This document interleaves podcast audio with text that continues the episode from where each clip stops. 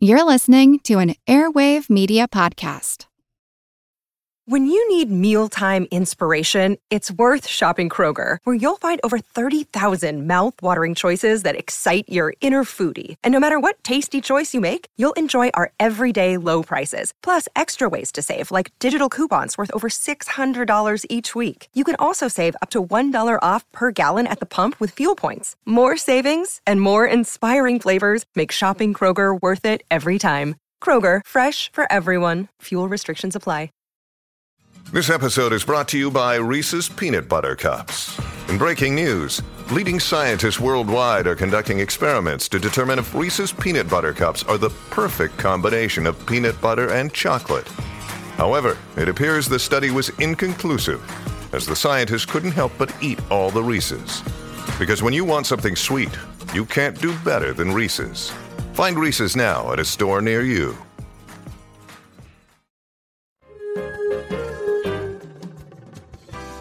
Welcome to our couch. Take a seat. It's time for therapy. Movie therapy.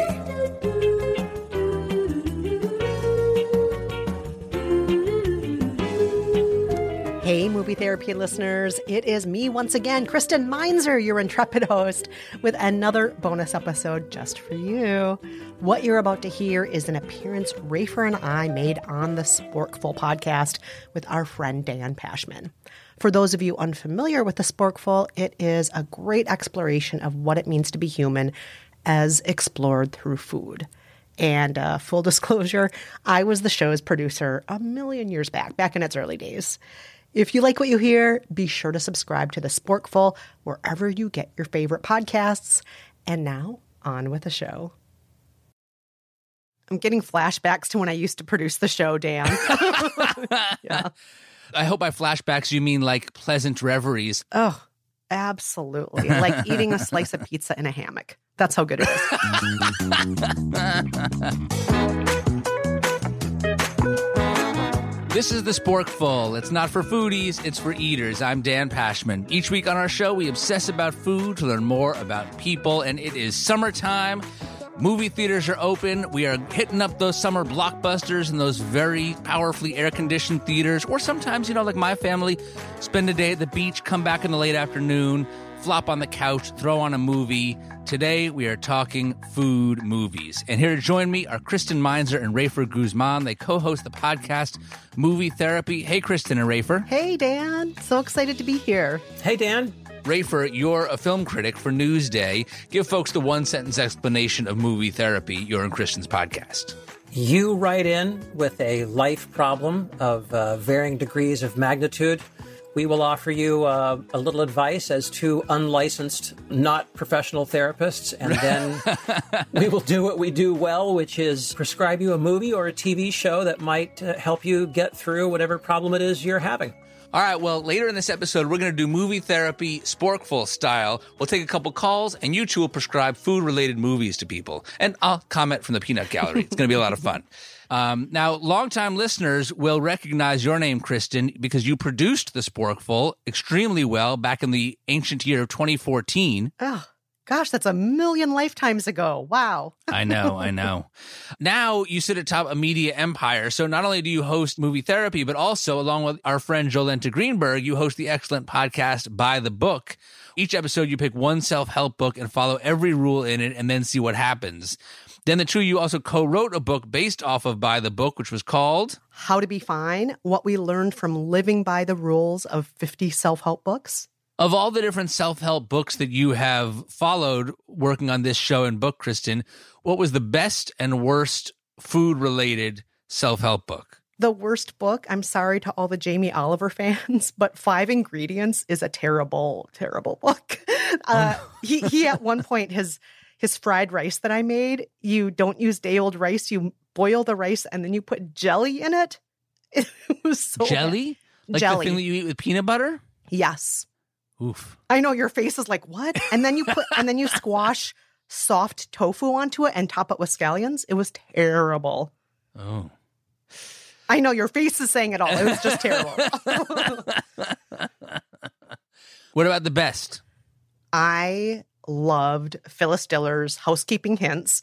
And uh, it's kind of a farcical book about how to turn the tables in your household so that you don't have to do all the work anymore. Um, if you happen to be a mid century woman who is expected to do all the housekeeping and all the cooking and all the dishwashing and so on. So, one of her tips that I just loved was nobody will see how dirty your sink is if you just cover it with dirty dishes. So I loved that book. It was full of all sorts of hilarious tips like that. And right. she had a whole section of like, oh, just turn to page 72 to see some of my show stopping recipes. And then you turn to page 72 and it's just blank. I loved that book. If you're interested in cooking, if you're interested in keeping the kitchen clean, but you're actually not, Phyllis Diller's Housekeeping Hints. Kristen Rafer, let's get to movies.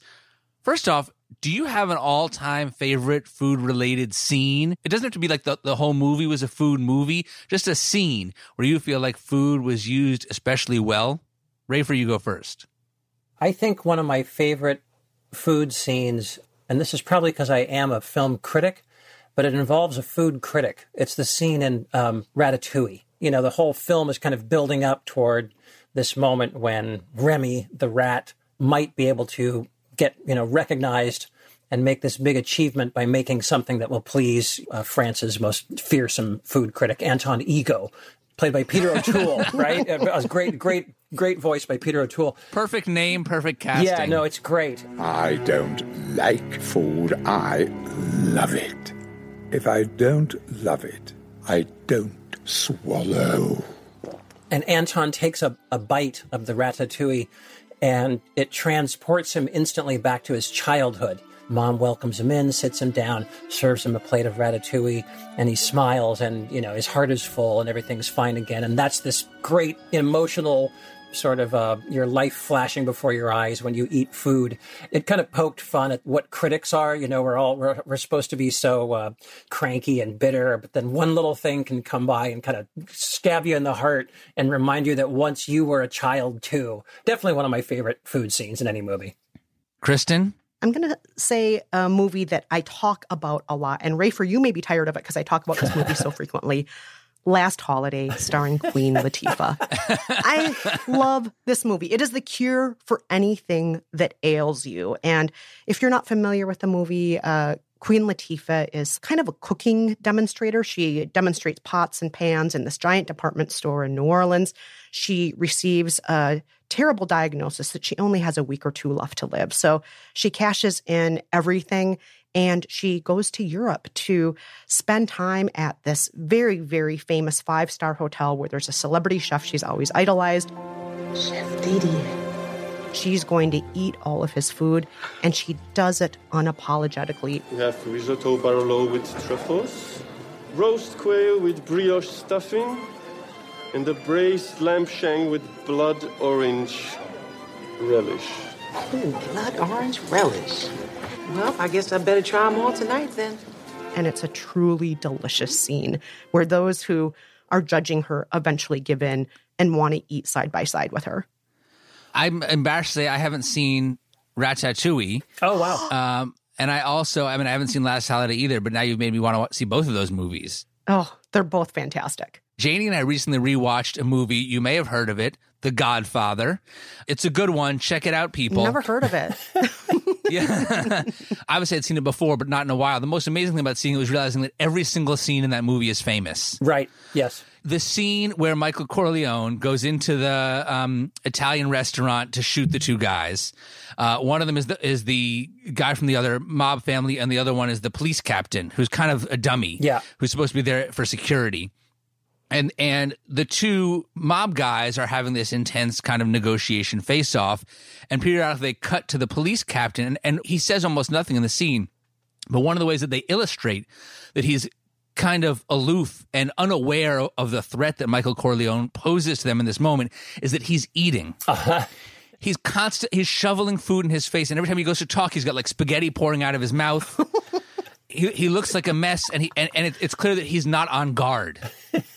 so you're like, man, this guy's not ready for when Michael comes back with the gun, and uh, and sure enough, he wasn't ready. that was a use of food that I really liked because I felt like it didn't play into the typical stereotypes of it brought us all together and gave us happy memories. It was just like, but it, it, it communicates something very important about that scene. And the very famous other uh, quote: "Leave the gun, take the cannoli." Of course, Right. Great, great, great food, great food quote. My God. Classic, absolutely.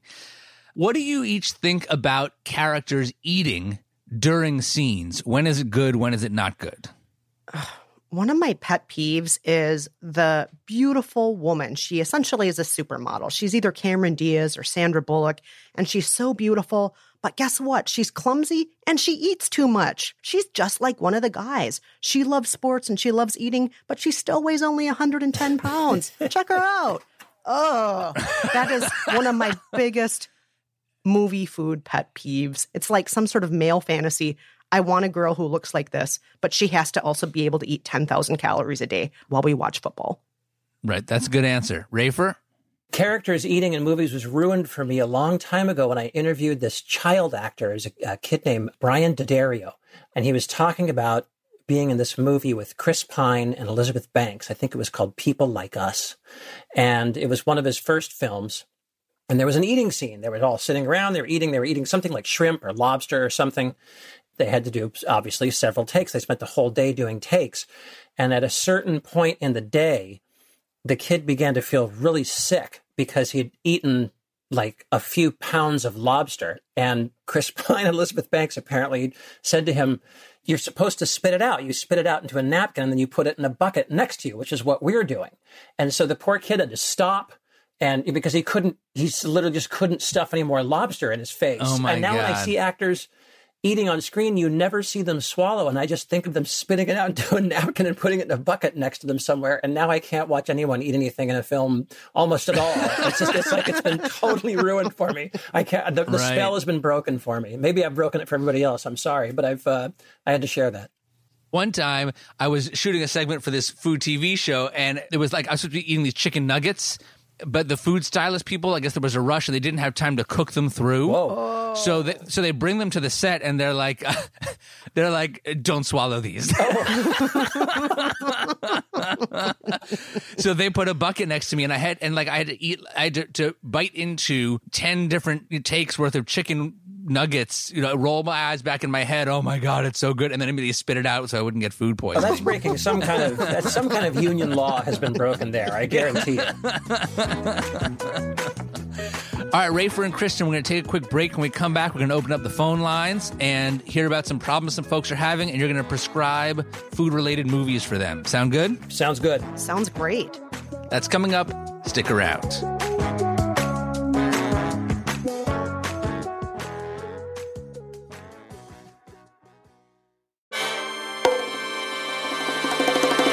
Welcome to From Beneath the Hollywood Sign. If you love old movies, Hollywood history, or the golden age of filmmaking, you've come to the right place. This is the podcast that talks about amazing stories of Tinseltown from another era and fascinating conversations with writer producer Steve Cubine and actress writer Nan McNamara. One particular argument, he ended up dislocating Ava's jaw.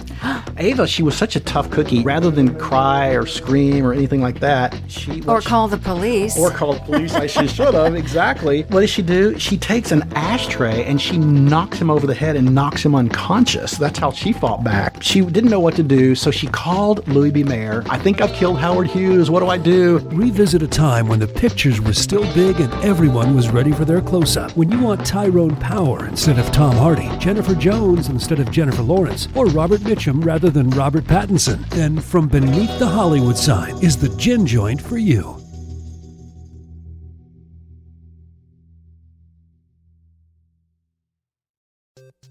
Hey, Matt, did you know that wombats poop cubes? Nope, never heard that before. Did you know the unicorn is the national animal of Scotland, Ken? I didn't know, nor do I care. Neil, did you know that Liechtenstein is the only doubly landlocked country in Europe? Jeff, isn't that an American pop artist? Well, actually, it's both. If you want to learn things like that and more, join us each week on Triviality, a pub trivia style game show podcast where a lack of seriousness meets a little bit of knowledge. Listen in each week to answer general knowledge trivia alongside exciting guests from around the world. And we're here too. Join us every Tuesday for new hour long episodes of Triviality, Plus, tons of extra theme content on everything from The Office and Lord of the Rings to science and geography. And sometimes we even do sports. Find us on all your preferred podcast apps and take part in the fun of playing bar trivia without the need to wear pants. Real mature, Jeff. Forget it, Neil. It's triviality. Okay, back to the show, and I'm joined once again by Rafer Guzman, film critic for Newsday and co-host of the podcast Movie Therapy. Hey, Rafer. Hey, Dan. And we're joined by Rafer's co-host on Movie Therapy and the co-host of the excellent podcast By the Book, Kristen Meinzer. Hello again, Kristen. Hello. All right, we're going to go to the phone lines. Now, as you do on movie therapy, we're going to have people call in with their life issues and you will prescribe movies that will help solve their problems. All right, let's do it. Hi, who's this? Hi, this is Katrina Kirk and I'm calling from Denmark. You're welcome. Say hi to Rafer and Kristen. Hi, Rafer, and hi, Kristen. Hi, Katrina. My favorite podcast host. Hi, oh my Katrina. gosh, thank you. Welcome, Katrina. Now, uh, tell us what's going on. So I was in this great career job in healthcare, healthcare improvement here in Denmark in a large hospital. And I thought I'd landed my dream job, but it quickly turned out that I got into a situation where my boss really, really, really did not appreciate me. So I had to leave. But I've always loved cooking. And so I began to think about would it be possible for me to combine my love of cooking with a career shift? So my conundrum is do I pursue the dream job, which is well paid, very secure, potentially also very stressful in healthcare, knowing that it'll take a while to land the job? Or should I think about just maybe scaling a little bit back on my living standards? And then getting into something like cooking in the wild, arranging um, gourmet uh, fly fishing retreats, for instance, and making sure that people had something really good to eat. Another thing going against this, and this is something my husband says, he says that I am so ambitious in general. My ambitions always rise to a level where I almost cannot deliver. So I have a wild talent for making even cooking stressful. so maybe the stress thing is not part of the equation after all a gourmet fly fishing retreat in Denmark with really good food sounds just amazing. I'm just going to say that. I'm not, I mean, I don't know how to fly fish, but I would be happy to sit comfortably near water while eating delicious food that other people caught. Me too. Yeah, and I want to wear those. Um, what are they? Chest high overalls made out of rubber. The hip waders. Yes. Yeah, I would love to wear those, and I I think those flies are so pretty too. Have you seen those flies they use for fly fishing? They're beautiful, yeah. They're just gorgeous. Yeah, all of that sounds really fun. Do you have any fear whatsoever that you would lose your love of cooking if you turned it into your job instead of your hobby? Wow, what a great question. Yeah, I think there's a there's a certain risk to that. I love that I love that I can just be flirtatious in the kitchen, you know, that it's it's not an obligation. Yeah, I, I can tell you, Katrina and Kristen, that before I started the Sporkful, I had that exact fear for me for food. Like, if food becomes my career, will I not love it as much? And I can tell you that from my personal experience, the opposite has happened. The more I've learned about food and the more different types of food that I have been exposed to through my work, like the more I love it, the more I'm eager to try and to learn more. That being said, I, I'm not a chef. I'm not the one cooking the food all day long. So, you know, it's, it's, it's different. Most chefs I talk to want nothing more than to have somebody else cook them dinner. all right. So we, we've heard Katrina's situation. Rafer and Kristen, what do you prescribe? I think you should give yourself a short period. Maybe it's one year, maybe it's 18 months where you pursue this dream. This is what I did when I became a full time freelance podcaster because uh, the last company that I was working full time for, when they folded, I was on the fence about what should I do next? Should I work for another company? And my husband and I sat down, we looked at our finances, and he said, Let's set a goal. If in the next year you make this much money, and if at the end of the year you enjoy it, you can keep doing it for as long as you want. If you don't reach that financial goal and you're not happy by the end of the year, then don't do it anymore, but just set a deadline for how long you can do it. Since financially, it sounds like you can make it work and you don't have to be trapped in any one thing forever. So uh, that's my advice for you. But as far as my prescription, I'm going to prescribe a movie that perhaps you've already seen because you are a food person. and that is Julie and Julia. Do you know Julie and Julia, Katrina? Oh, yes. that is a lovely movie. It is. Yes. And here's why I'm prescribing it to you. For anyone who doesn't already know, Julie and Julia is a movie that goes back and forth between two storylines. We have a young woman named Julie who lives in New York City who has a dead end job in an office. She can't stand her job at all. And the only way that she is able to keep her soul alive is by coming home every day and cooking a recipe from Mastering the Art of French Cooking by Julia Child. And she sets out to cook a different recipe every day for an entire year from the book until the book is completed. Yesterday was Tuesday, August 13th, 2002, day one. 364 days to go.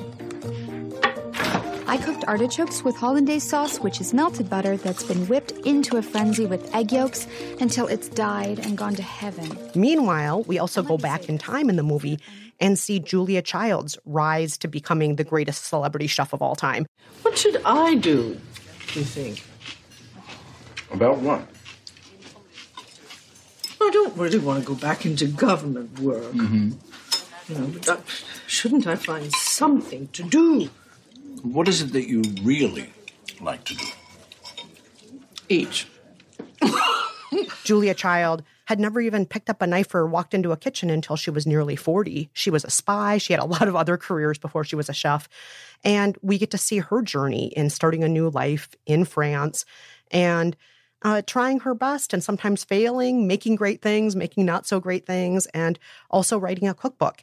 And so we get to see two women at a crossroads starting a new life and uh, see their motivations, see whether or not the risk makes their lives better or makes their lives worse. And I hope, Katrina, when you watch Julie and Julia next, I, I do hope you give it another chance, that maybe you'll see yourself in one of these two characters and maybe you'll see I'm a lot like Julie, and you know what? I am going to do this thing. Or I'm more like Julia Child, and that's why I want to do this thing. So that's why I'm prescribing it. It gives you more than one option of what your life could look like and what two totally different kinds of women do when they're at a crossroads. Mm. That's definitely going to be a rewatch. Absolutely. Oh, Thanks. good. Good. All right, Rafer? Well, I'm going to go a little further back in time, uh, back to 1996. It's a movie called Big Night with Stanley Tucci. He's one of two brothers who own an Italian restaurant on the Jersey Shore in 1950 something. Uh, it's a restaurant called Paradise. The two brothers are at a crossroads because the restaurant is not making enough money and they may have to shut it down. Your payments over the past two years have hardly been consistent. Mm. Yes, I know. Uh, if we don't receive your payment by the end of the month, we will foreclose.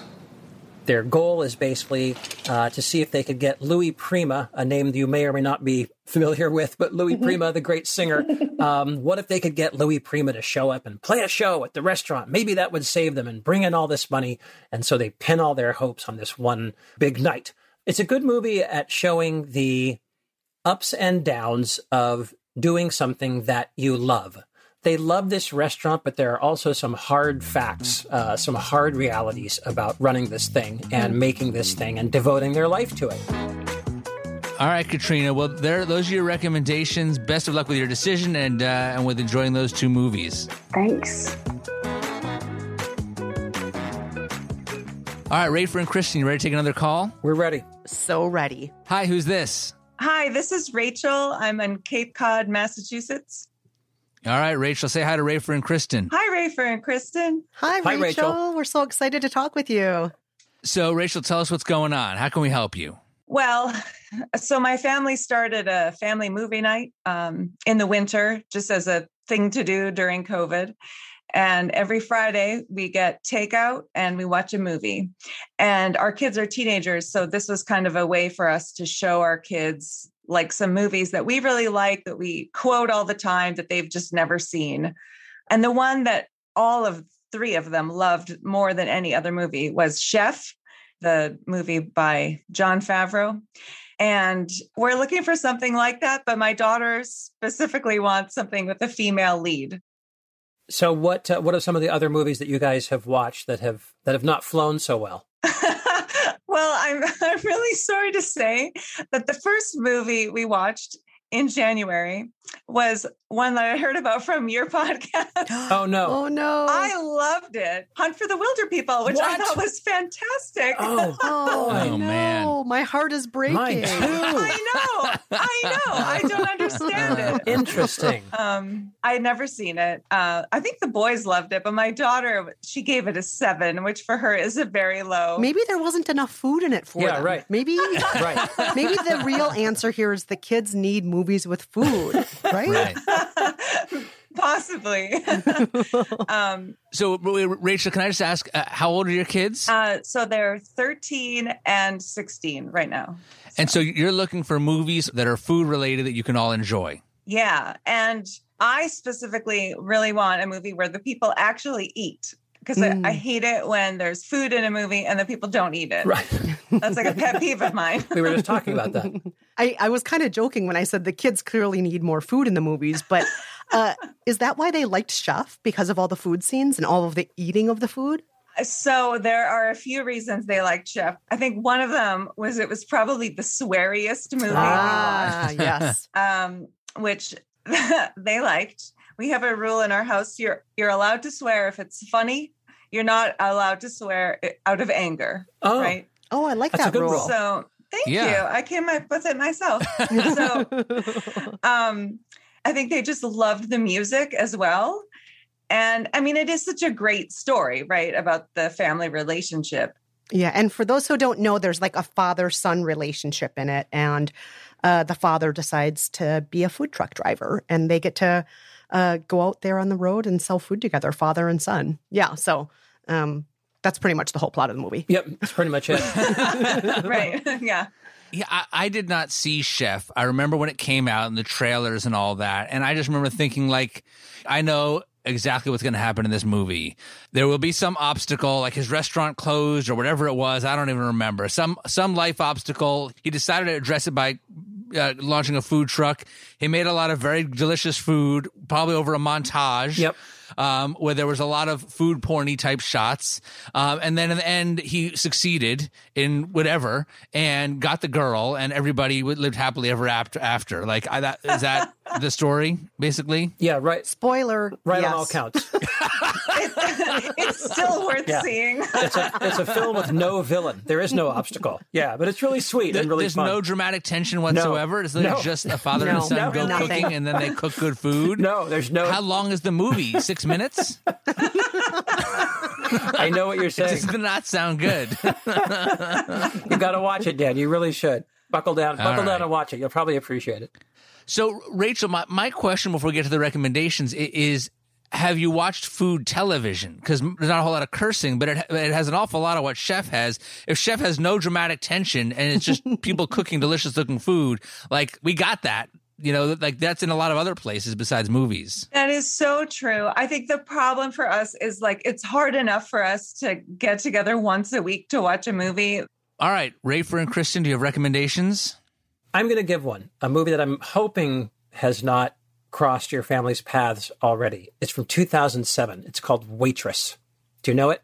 I know of it, never seen it. Is it related to the musical? It is. Or Yes, it's it- totally yes, it is. So the, the musical is based on the movie? Exactly. Right. Okay. Um, and I'm ju- I'm just waiting every day for them to make a movie based on the musical of the movie, uh, but that has not happened yet. Um, but it's a great little movie by a filmmaker named Adrienne Shelly, and it's got uh, Keri Russell from Felicity. Uh, she plays uh, Jenna Hunterson. She's a waitress um, at a uh, Joe's Pie Diner, and it's somewhere in the South. And she's kind of trapped in her life. Um, she's got this abusive husband. She's pregnant some complications arise, not medical complications, but the but a romantic complication where she starts to fall in love with her obstetrician, played by Nathan Fillion, and uh, this Jenna character has one sort of great bright spot in her life, one great hope, which is that she's great at baking pies. And the, the shtick of the movie is that she bakes these pies for different occasions and different moods. And she gives them names like bad baby pie or car radio pie or falling in love chocolate mousse pie or whatever, whatever fits the occasion. And there's a contest and there's a $25,000 prize. And Jenna thinks that maybe if she can win it, she can start over and start a new life. I think the one thing I liked about the movie was the idea of the pies that had these negative connotations. That's what always fascinated me. I, I always kept thinking, like, there's a pie called I Don't Want to Have Earl's Baby Pie. And I remember thinking, like, what, what does that, what does it taste like? And is it, is it, is it horrible or is it delicious? But because you feel so horrible, like it makes you even more miserable. Like, what is that? What's that experience like to eat a negatively named pie? I just kind of thought that was cute. I don't want no trouble. I just want to make pies. Hon, you okay? Shh. I'm inventing a new pie in my head. Tomorrow's Blue Plate Special. I'm calling it I Don't Want Earl's Baby Pie. I don't think we can write that on the menu board, hon. It's a good movie and it's really sweet and it's about a woman taking control of her life. So that's my recommendation. Waitress. That sounds great. Thank you so much. I'm excited to Yeah, see let me know. I hope you guys don't hate it like you did with Hunt for the Wilder People. But we'll see. it. It was, it was only the 13 year old hate. Oh, okay. All right, Kristen, what do you got? I'm going to prescribe a movie that uh, I have mentioned on movie therapy before. Full disclosure, it's called Always Be My Maybe. Do you know Always Be My Maybe? I have seen it, but they have not. Oh, well, I'm glad they haven't seen it. So, for um, Yeah. for those not familiar with it, it stars Ali Wong and Randall Park as two childhood best friends who've always connected over food, particularly his mother's amazing Korean cooking and all of the diverse food in their hometown, San Francisco. The two have a falling out after a disastrous hookup when they're teenagers, and they don't speak again for 15 years. But they reconnect years later when she is a celebrity chef. She's back in San Francisco opening another restaurant. I thought this was a high end restaurant. Why am I the only one wearing a tux? Oh, sorry. I should have told you. Rich people are done with fancy clothes. Now it's all thousand dollar t shirts that look like they were stolen off the homeless. Over the course of um, a lot of food and uh, some romantic competition, including the great Keanu Reeves, who shows up in one of the funniest roles he's ever been in, we see uh, possibly that there's still a chance that these two could end up together. Nice. That you know, it never occurred to me to show that movie to my kids. Oh, well, is it I it I too naughty? I, I, I think I could. I can't remember. I saw it a few years ago when they were like much too young for me to show it to them. Yes. I think I saw it when it first came out. So Yeah, there is a little bit of barnyard language, but since your kids like naughty language, I think they'll like it. Um, and right, right. yeah, so I think they'll like it. It's mostly wholesome. There's lots of great food scenes in it, and they actually eat the food. They actually talk with Right. the people who cook the food. And without spoiling things, I will say that the ultimate tear jerking moment in the movie comes through food. okay, I don't even remember that, so I'm very excited to see it again. Oh, good. It's a good. I'm glad to hear it. All right. Well, Rachel, uh, good luck. Enjoy those movies. Uh, hope you and the entire family like them. Thank you so much for your recommendations. Thank you Take so care. much, Thanks, Rachel. Rachel. Bye. Bye bye.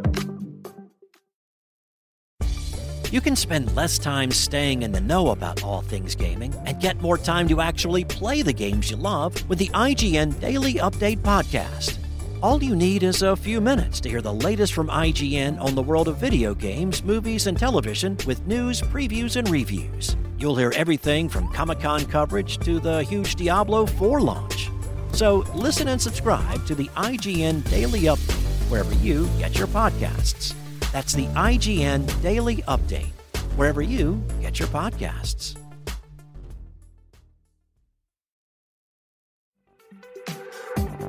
Before we end the show, we actually got an update from Katrina in Denmark. Remember, she was torn between pursuing her healthcare career and getting into food. After she first contacted us, her situation changed in a big way. things took a weird turn because I suddenly saw a job uh, announcement that looked kind of interesting. I phoned to ask about it, and it sounded very interesting on the phone. So I'm I'm about to end this conversation, and then the woman I'm talking to, the uh, the boss in this department in the hospital, says, "I think you should know that I actually know you." And then she said, "I used to be a nurse." And when you had your bone marrow transplant, this is like over 20 years ago, I took care of you. And then suddenly I knew exactly who she was. So I said, Oh my goodness, are you that Caroline? And then she said, Yes. And I've never forgotten you. I've followed you on social media just to check that you were okay. And then she said, And I am so grateful to you because You helped me to not make a fatal career choice. She was a nurse at the time and she wanted to, um, to go into uh, law school. But I didn't, I, I just couldn't see her doing law. Like she was much too vivacious for law. And so I talked her out of that. And then she, she made a different choice. And as we speak, she is now my new boss. And she likes me a whole lot more than my old boss. And I'm doing exactly what I love to do.